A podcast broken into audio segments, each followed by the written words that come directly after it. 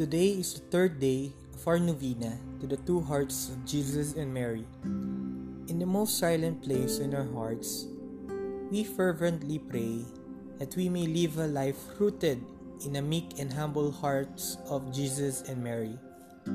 We offer this novena for our government leaders, dedicating their whole lives, denying their personal interests, living patriotically to give service to all.